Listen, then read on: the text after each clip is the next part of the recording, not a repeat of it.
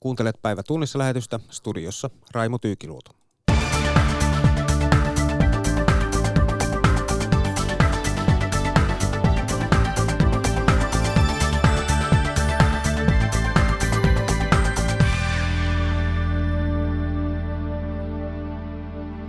Ja tässä lähetyksessä keskitytään kotimaan hallituskuvioihin.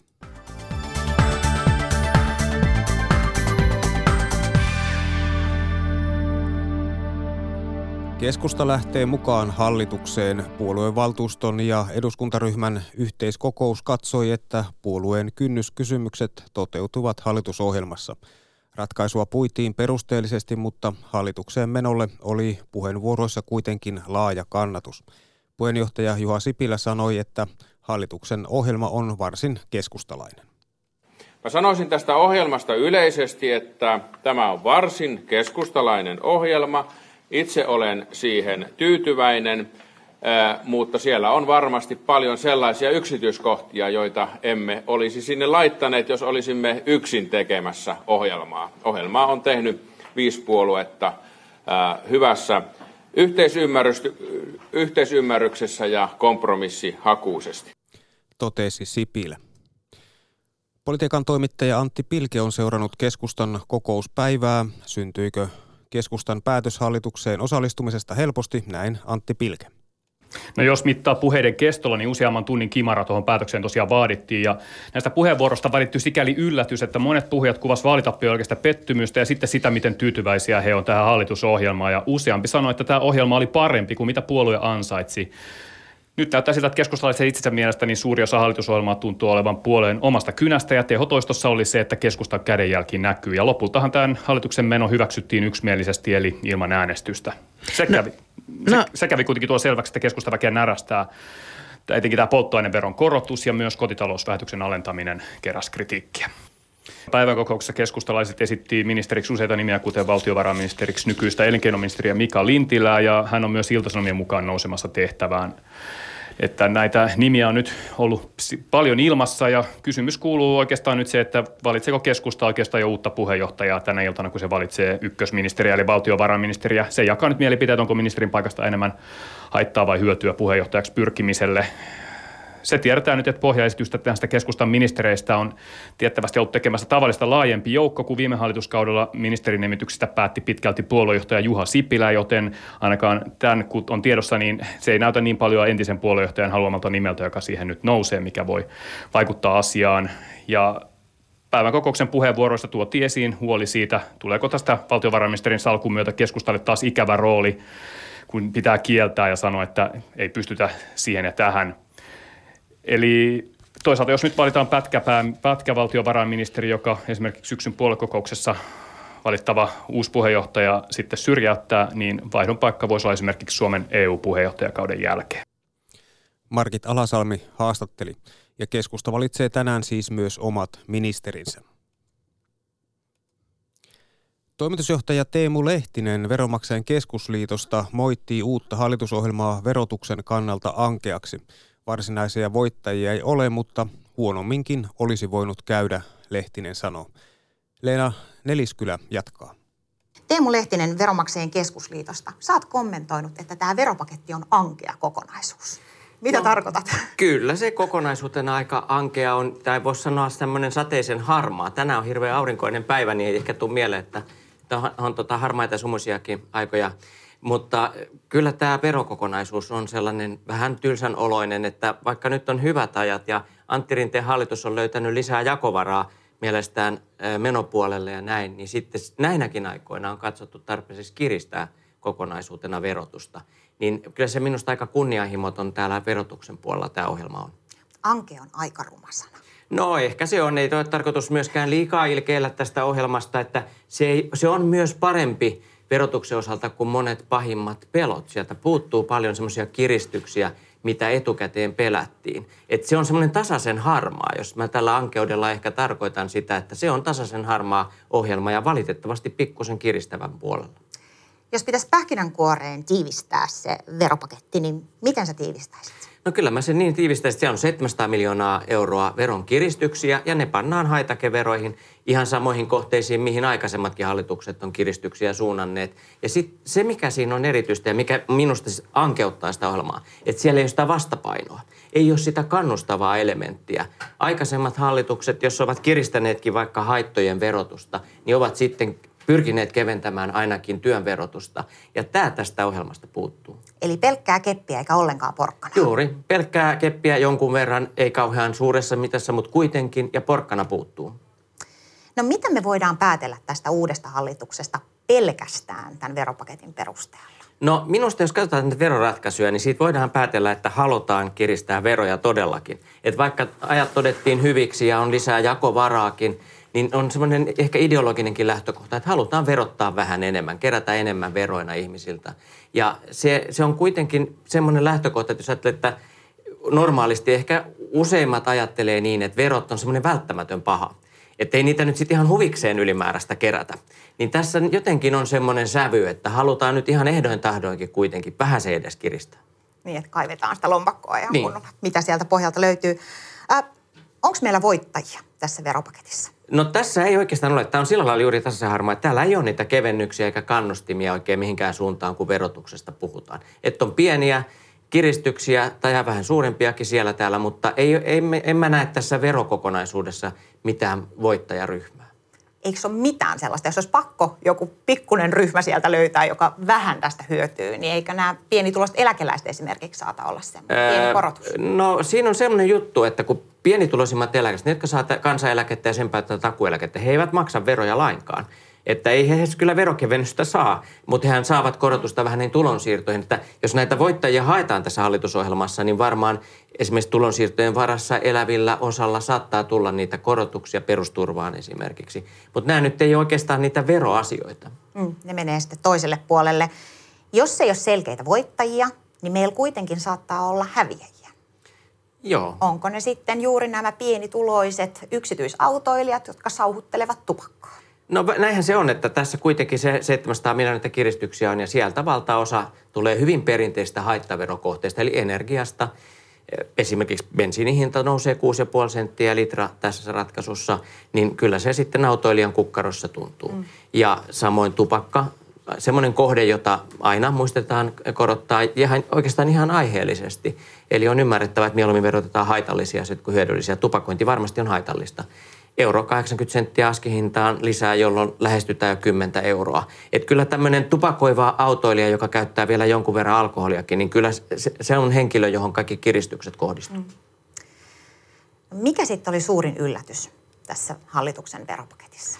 No oikeastaan se yllätys on, se on oikeastaan positiivinenkin ja se, se yllätys on se, että mitä siellä ei ole. Siellä on isoja verotuksen alueita, joihin ei estetä mitään muutoksia. Pääoma- ja yritysverotus kokonaisuudessaan, sisältäen myös osinkojen verotuksen.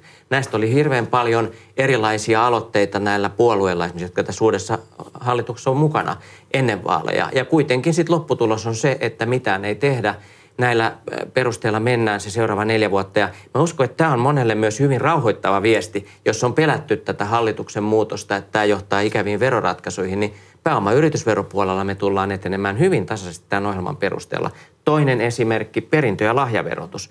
Sielläkin oli erilaisia aloitteita ja ajatuksia ja varmasti pelkoja, että miten tätä lähdetään sorkkimaan ja muuttamaan mutta mitään ei aiota tehdä. Ja se on minusta kuitenkin hyvä ja positiivinen asia, että verotuksessa, varsinkin jos me puhutaan pääomatuloista, yritysten toiminnasta, niin se pitkäjänteisyys, luotettavuus ja vakaus, se on tosi tärkeää, että, että on sitä luottamusta. Ja, Ainakin ja neljäksi seuraavaksi vuodeksi. Neljäksi seuraavaksi vuodeksi ja tota, luottamuksen lisäämistä tällä puolella verotusta, pääoma- ja yritysverotuksessa, perinnöslahjoissa, niin luottamusta on kyllä lisätty ja sen haluan positiivisena tuoda esiin. No miten sitten tämä kotitalousvähennys? Siitä leikataan jonkin verran. Kyllä siinä on musta myös semmoinen vähän harhalaukaus kyllä uudet hallitukselta. En tiedä, onko ihan mietitty loppuun asti. Että kotitalousvähennys on kyllä hirveän tärkeä semmoisissa asioissa, mihin tämä uusi hallitus haluaa satsata. Että tässä ohjelmassa on määrärahojakin harmaan talouden purkuun ja vastustamiseen. Niin ei se nyt pelkästään direktiiveillä mene. Ja harmaata taloutta vanhastaan on ennen tätä kotitalousvähennystä oli nimenomaan niin kutsuttuna naapuriapuna, eli kotitalouspalveluissa. Eikä ollut myöskään niitä kotitalous yrittäjiä, ei niitä yrityksiä, ei sitä toimialaakaan. Ja sen takia kotitalousvähennys on ollut hirveän tärkeä. Se on tuottanut just tänne kotitalouspalveluihin uutta yritystoimintaa ja sitä kautta myös nämä tehdään kuitin kanssa, niistä maksetaan ne verot, tulee kuluttajasuojaakin. Että on, on minusta todella hassua, että – että tota, uusi hallitus lähtee nyt sitten tämän kimppuun viilaamalla siitä vähän sen pois. Niin, että onko siinä vähän tämmöistä ristiriitaa sitten tähän työllisyystavoitteeseen? Minusta siinä on ristiriitaa sekä tähän harmaan talouden purku että työllisyystavoitteeseen. Jos me halutaan työllisyyttä nimenomaan laajapohjaisesti, niin kotitalouspalvelut on minusta tyypillisesti semmoinen alue, missä ainakin itse näin selvästi kasvuvaraa ja uskon, että suomalaiset laajasti näkee, että niin palkansaajat kuin vaikka eläkkeensaajat – omilla tuloillaan, omilla nettotuloillaan sitten hankkivat kotitalouteen palveluita, jakavat sitä työtä eteenpäin. Ja si- siinä on paljon tämmöisiä myönteisiä seikkoja. Jos me ajatellaan vaikka perhettä, jossa vanhemmat käyvät omissa ansiotöissään, sitten hehän saavat nettotuloa ja sitten he kotitalouspalveluja ostavat ja sitä kautta hoitavat vaikka siivousta tai jotain muuta kotitaloustyötä. Niin se on minusta pelkästään positiivinen. Että useimmat suomalaiset on samaa mieltä ja ei se hirveän loogista ole nyt lähteä sitten juuri tätä leikkaamaan. Kyllä pakko nostaa tämä sanahirviö kestävyysvaje pöytään, koska edellinen hallitus niin toisteli tätä todella paljon ja veropolitiikka siihen erittäin vahvasti keskittyi. Mutta tämä meidän uusi hallitus ei juurikaan kestävyysvajeesta ole puhunut, eli sillä, että kestävyysvaje syntyy, kun julkiset menot ylittävät julkiset tulot. Miksi kestävyysvaje ei kiinnosta viisikkoa? Ja nimenomaan pitkässä juoksussa. Se on totta, että nyt tässä on otettu lyhyt näkymä ja katsottu, että jaha, nyt näyttäisi olevan, he ovat tulkineet, että on jakovaraa, koska menojahan lisätään aika selkeästi. Ja tota, ei ajatella sitä huomista ja sitä pitkää juoksua. Ja silloin on tärkeää saada juuri sitä työllisyyttä, työllisyysastetta ylöspäin niin edelleen. Ja siitähän tässä on hyvin vähän keinoja, niin kuin yleisesti on todettu. Mä oikeastaan nostaisin tähän rinnalle vielä, jos ajatellaan kestävyysvaje, millä sitä kestävyyttä saadaan, kannustaminen. Mm. Se on toinen asia, mikä ei siellä esiinny juurikaan. Että ei siellä sanota, että työnteon pitää aina olla kannattavampaa kuin vaikka sosiaaliturvan varassa eläminen, mikä on ollut pitkään semmoinen ajatus, että pyritään kannustamaan nimenomaan työntekoon ja sen kaku, jaettavan kakun kasvattamiseen. Että oikeastaan tätä voisi kuvata niinkin, että tässä nyt on erityisen huolella mietitty, miten se jaettava kakku jaetaan. Ja se on tärkeä asia tietysti. Mietitään, mikä viipale kenellekin. Mutta ei ole niinkään paljon kannettu huolta siitä, että miten me saataisiin se jaettava kakku kasvamaan. Mm. Totesi Teemu Lehtinen Veronmaksajien keskusliitosta. Lena Nelskylä haastatteli. Muodostumassa olevan hallituksen ohjelmaa on kutsuttu normaalin talouskasvun ohjelmaksi, mutta mihin se riittää? Tätä selvitettiin Politiikkaradiossa, kun Tapio Pajusen vieraina olivat kansanedustajat Anders Adler Kreutz RKPstä ja Elina Lepomäki kokoomuksesta. Uusia pysyviä menoja Rinne aikoo kirjata 1,2 miljardia. Niitä rahoitetaan kiristämällä veroja reilut 700 miljoonaa – mutta ikään kuin normaalin talouskasvun oloista tästä ei koituisi lisää velkaa. Niin, niin Elina, miten arvioit nyt sitten tätä finanssipolitiikkaa? Tosiaan se on vähän se, mitä, mitä tässä nyt niin kuin jäin kaipaamaan tästä ohjelmasta, että et, et, et jos, miten voi olla, että me ollaan käytännössä ihan samassa tilanteessa kuin 2011. Silloin ei tuleva pääministeri, vaan valtiovarainministeripuolue SDP ikään kuin määritteli itselleen semmoisen tavoitteellisen talouskasvun, jonka varaan rakennettiin se hallitusohjelma. Ja nyt me ollaan tilanteessa, jossa pääministeri kertoo, että normi talouskasvu on 2 prosenttia, kun se valtiovarainministeriön virkamiesten laatimassa perusurassa ja julkisen talouden suunnitelmassa palaa noin yhteen prosenttiin nyt tämän hallituskauden aikana. Ja kaikki merkit maailmalla viittaa myös siihen, että, että talous on pikemminkin taantumassa. Erityisesti pitää toki huomioida se, että Suomi niin kuin tällaisena pienenä avotaloutena tulee näihin suhdanteisiin yleensä vähän jälkijunassa. Meillä viedään paljon kestokulutushyödykkeitä. Meillä on pitkät tilauskannat yrityksillä, jolloin jos maailmalla jotain tapahtuu, niin se ei välttämättä iske meihin niin kuin ensimmäisenä, mutta se tulee kuitenkin viiveellä. Ja neljä vuoteen ehtii tapahtua kaikenlaista. Mm, eli et usko missään nimessä siis, että tämä on niin kuin ylioptimistinen heitto, tämä kahden prosentin kasvu? Niin? Siis se on nimenomaan täysin yliop- ylioptimistinen. Siis meidän talouskasvu, mä näkisin, että yhdenkin prosentin kasvun tekemistä. Varsinkin kun mä en näe tässä ohjelmassa mitään aitoja keinoja – joilla työllisyyttä saadaan lisättyä, enkä varsinaisesti näe keinoja myöskään sen suhteen, että miten yleensä yritysten kannattaa Suomeen investoida. Päinvastoin Suomessa kustannusrasite nousee, meidän verotaso nousee, me ollaan kuitenkin tällä hetkellä jo melkein missä tahansa verolajissa maailman huippua. Niin minkä takia, kun Suomeen ei yli kymmenen vuoteen on nettomääräisesti investoitu, niin tämäkö ohjelma se luo yritykselle sen uskon, että nyt, tytöt ja pojat, nyt lähdetään investoimaan. No Anders, kommentit tähän. Joo, tässä ohjelmassa lukee selvästi, mihin tämä perustuu. Tämä kuva se perustuu VMn ennusteihin. Siellä tunnistetaan ne, ne haasteet. Se ei perustu siihen, siihen kahteen prosenttiin, mutta se perustuu toki siihen tavoitteeseen, että, että 75 prosenttiin päästään. Niin siis työllisyysasteessa Kyllä, päästään. joo, työllisyysasteeseen päästään. No e- Elina nosti esille tämän, tämän veropaineen. Kyllä, siis tässähän nostetaan kuluttajaindeksin tahtiin vaikka polttoaineen verotusta, mutta lyödään, luodaan myöskin eh, vaikka energiaintensiiviselle teollisuudelle parempia toimintaedellytyksiä, yritetään neutralisoida eh, sähkömarkkinat, pudotetaan eh, kakkosluokan vero Euroopan minimiin, joka luo mahdollisuuksia vaikka datakeskuksille, koko energiamurrokselle, luodaan paljon helpotuksia sille saralle, joka varmasti luo uusia toimintamahdollisuuksia. Tässä luodaan monella tavalla kilpailuneutraliteettia, joka on kestävän kasvun edellytys. Mutta se on ihan totta, siis meidän talous on riippuvainen maailmasta ja, ja, ja jos talouskehitys muualla on heikkoa, jos se heikkenee, niin kyllä se näkyy meillekin. Mm. Ja siksi tässä on rakennettu sisämekanismia, jolla tätä seurataan. Ja, ja jos, jos kasvu nyt lähtee putoamaan viemään ennusteista, niin silloin on, on selvä, että meidän pitää toimia. Ja uskon, että tämä hallitus siinä tilanteessa pystyy toimimaan. Ja silloin tämä hallitus on todennut, että se elvyttää vielä vähän lisää. Ja tämä on just se, mistä mä huolissani, se, että, että kun mä luen näitä VM-virkamiesten julkisen talouden suunnitelman numeroita, niin siellä tällä ennustetulla kasvulla, joka nyt kuitenkin Suomen tyyppisessä maassa tulee pitkälti ulkoa. Me ei voida niin kuin hirveän pitkälti itse rakentaa itsellemme talouskasvua, vaikka kuinka paljon halutaankin. Myös Sipilän hallituksen aikana. Myös Sipilän hallituksen aikana, toki toki. Eli, mutta me voidaan joustavoittaa meidän toimintaympäristöä, meidän, me voidaan tehdä toimia, joilla me lisätään yritysten halukkuutta investoida ja työllistää, joilla me pystytään pitämään itseämme paremmin sen niin kuin tavallaan sen sen eh, vedenpinnan yläpuolella, mutta joka tapauksessa se, miten se tavallaan vedenpinta liikkuu, niin se tulee kuitenkin isossa kuvassa maailmalta, sillä me ei vaan voida mitään. Mm. Mutta kun mä luen noita numeroita, niin meillä on vuonna 2023 valtio ja kunnat 4,6 miljardia alijäämäisiä. Siis nykymallilla ilman, että tehdään yhtään mitään, ilman, että tehdään mitään tulevaisuusinvestointeja, mitä niin halutaan myöskään pysyviä menolisäyksiä, mikä niiden jakoste on. No, jos siitä siivotaan sitten tämä työeläkeyhtiöiden ylijäämä pois, mikä sinänsä ei ole mikään niin kuin hallituksen aikaansannos, se on vaan niin kuin käytetään, kun me lasketaan me julkista alijäämää.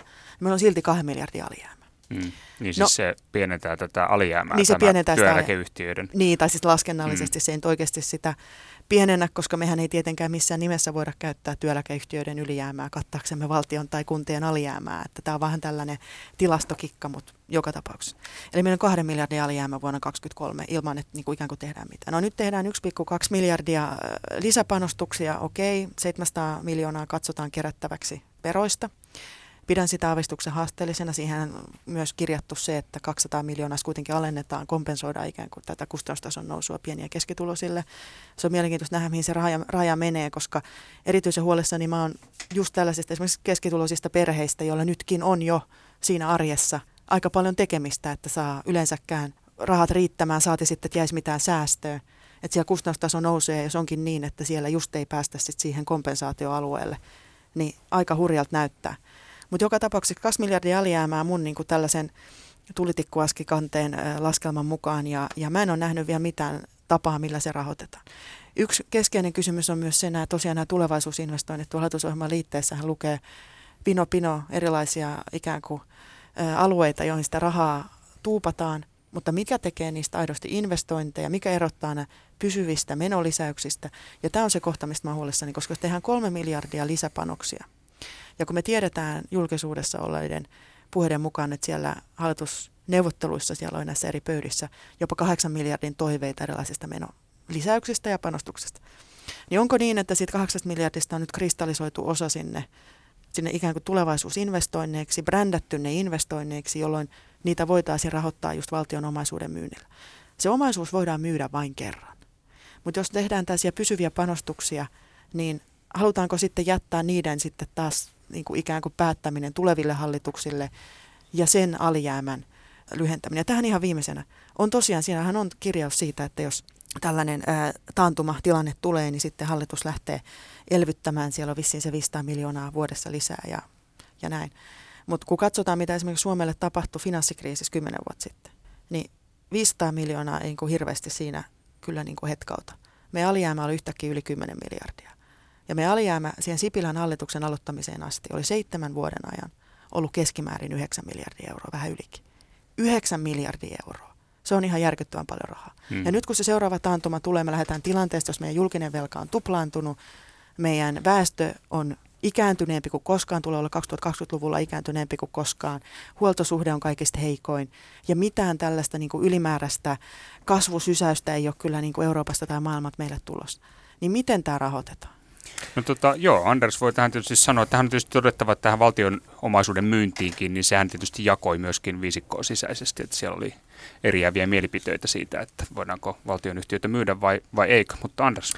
Joo, mehän emme tiedä sinänsä, että mihin kansainvälinen talouskehitys lähtee ja, ja ymmärrän sinänsä Elinan huolen. Kataisen hallitus lähti hyvin optimistisilla oletuksilla ja, ja työllisyys jäi 4 prosenttia siitä, joten siitä pitää tietenkin oppia ja seurata tarkkaan, ja hallitusohjelmaan on kirjattu, että tätä seurataan tarkkaan. Sehän ei toteudu tällaisenaan, jos talous lähtee muualle, ja, ja uskon siihen, että, että pystytään reagoimaan sitten niihin tilanteeseen.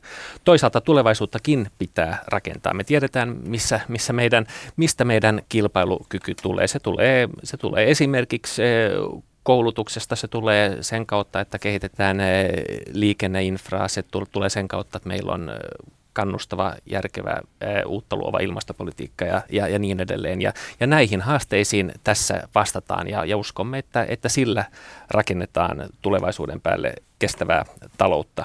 Mutta tuota, tietenkin yhteistyössä opposition kanssa niin, niin, niin ollaan korvalla ja, ja, tota, ja, ja katsotaan sitten, jos tulee susteeramisen tarvetta. Mitä tulee näihin tulevaisuusinvestointeihin muualle, niin sehän on jo toimintakykyisyyden mittari se, että siellä sisällä saatiin karsittua toiveiden tynnyriä näin reippaasti. Ja sinänsä mikä on tulevaisuuden investointi, mitä ei, niin näitähän on arvioinut VM. Eli samalta pohjalta niitä on arvioitu kuin edellisen hallituksen kärkihankkeita, jotka, jotka nyt tässä nyt on ehkä uudella nimellä, mutta samasta asiastahan silloin on kysymys kysymys. Että ihan samat mittarit on ollut käytössä, ei tässä mitään kepulikonstia käytetty. Hallitusohjelmaa arvioivat kansanedustajat Anders Adler Kreutz RKPstä ja Elina Lepomäki kokoomuksesta. Toimittajana oli Tapio Pajunen. Hallitus haluaa työmarkkinajärjestöiltä esityksiä toimista, joilla se nostaisi työllisyyttä tavoittelemaansa 75 prosenttiin. Ensimmäisten esitysten tulisi olla pöydällä jo syksyn budjettiriiheen mennessä. Teknologiateollisuuden työmarkkinajohtaja Minna Helle ja Teollisuusliiton puheenjohtaja Riku Aalto ovat Päivi Neitiniemen vieraina. Kun hallituksen tavoite on työllisten nostaa työllisten määrää noin 60 000, jotta, jotta nämä reilun miljardin menolisäykset voidaan tehdä, niin kuinka suurta vastuuta te mielestänne kannatte työllisyystavoitteen saavuttamisessa? Minä Helle.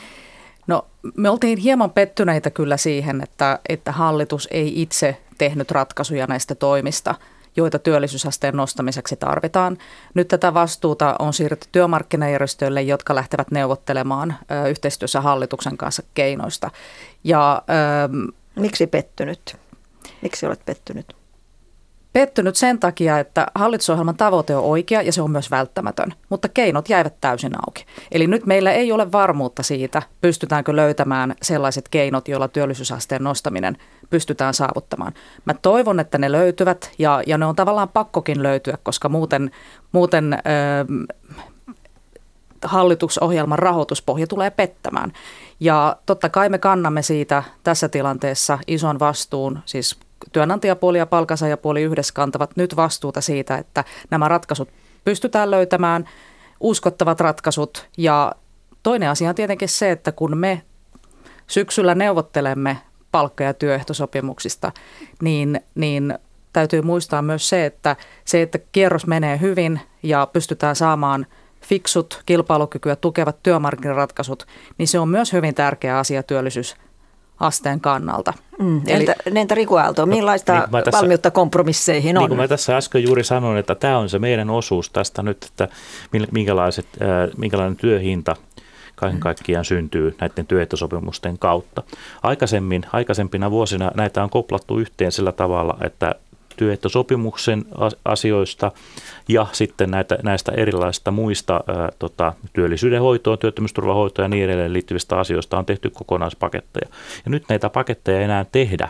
Ja tämä on tietysti, kyllä me tämä ymmärretään, niin ei meillä tästä epäselvyyttä niin kuin ole, minkälainen se teidän kanta tässä on, mutta se johtaa vaan sitten siihen, että kun näitä asioita eriytetään tällä tavalla, niin tota, helposti sitten voi sanoa, että no minä neuvottelen meidän jäsenille niin hyvät sopimukset kuin mahdollista, ja se on meidän ruutu.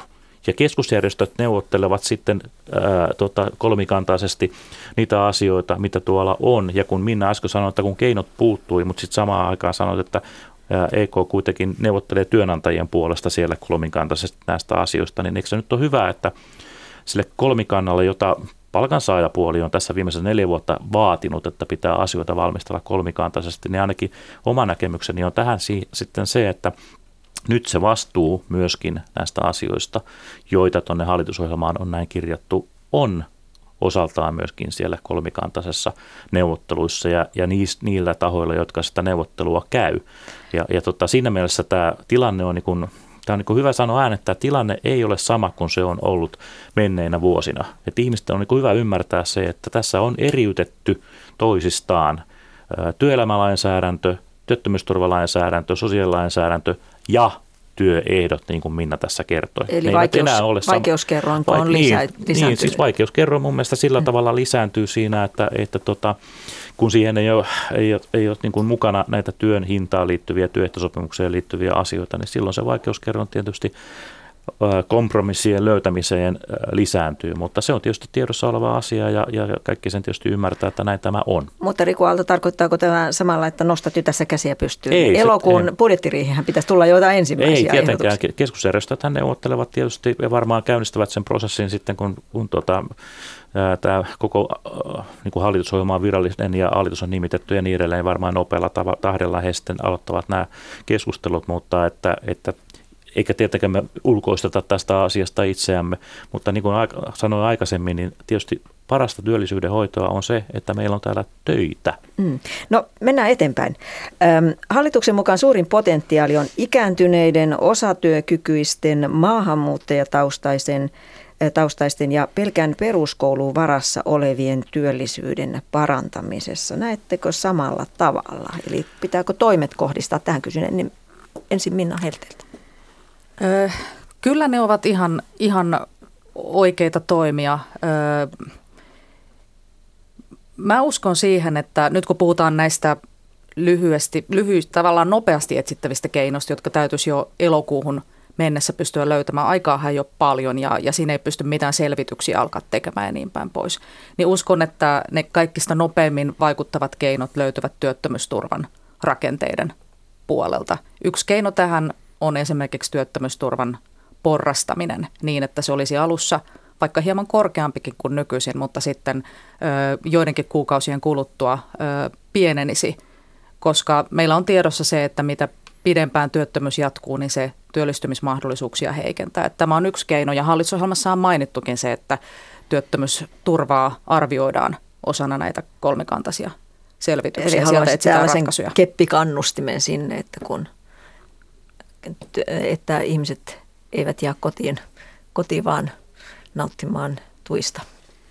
Se on varmasti niitä keinoja, joista kaikkein nopeiten pystytään näitä työllisyysvaikutuksia saamaan. Aikaiseksi EK-arvioiden mukaan puhutaan jopa kymmenistä tuhansista uusista työpaikoista. Ylipäätään mun mielestä on todella tärkeää, että kun näitä keinoja lähdetään miettimään, niin ne todella arvioidaan ja lasketaan että mitä vaikutuksia niillä on. Että valtiovarainministeriö ja Vatti varmasti sitten näitä arvioi ja ainakin me ollaan työnantajapuolella valmiita siitä, että ne esi- keinot, mitä me esitetään, niin ne arvioidaan ja, ja, ja toivon sitä samaa myös palkasaajapuolelta. Mm, että ei tavallaan tehdä niin. tämmöisiä toiveita joilla, ja keinoja, joilla sitten toivotaan olevan vaikutuksia, mutta tosiaan vaikutuksia ei ole. Työttömyysturvan porrastaminen, miltä kuulostaa? Jospas mä vastasin ensin tähän sun alkuperäiseen kysymykseen. Tota, äh, sulla oli tässä, tai teillä oli tässä... Niin nämä kohderyhmät. Niin, tota, oli, oli tota noin, äh, tässä lähetyksessä aikaisemmin THLn tutkija, joka, joka tota, otti tähän asiaan kantaa myöskin. Ja, ja hän totesi niin, että koulutustaso ja erilaiset niin kuin, ruumiillisen työn raskaudet ja tämmöiset johtaa siihen, että, että tota, osa henkilöistä putoaa työelämästä pois sen takia, että ei, ei kykene enää sitten suoriutumaan niistä. Ja nämä asiat, nämä kohderyhmät, mitä tähän on lueteltu, nämä, niin nämähän ei ole mitään uusia asioita, ei ne ole tänään syntyneitä asioita, vaan ne on asioita, jotka on ollut tiedossa jo pitkän aikaa. Meillä on vaikeasti työllistettäviä ja sitten meillä on erilaisia muita kohderyhmiä. No miten heitä on... työllistäisit? No niin, tässä onkin sitten se, että eihän mitään ihmekonsteja ole olemassa.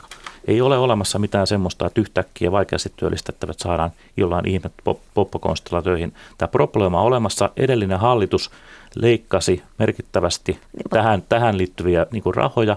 Ja nyt tietysti mutta nyt puhutaan sitten, uudesta hallituksesta. Kyllä, nyt puhutaan uudesta mm. hallituksesta. Tavoite on kova, tavo- 60 000 ja puolet 30 000 Tavoite on kova, mutta ne ei synny millään poppakonstilla, vaan nämä ihmiset pitää saada oikeasti sellaisiin töihin, joista he saavat myöskin itsellensä ansion tulon, jolla he pystyvät elämään ja elättämään itsensä.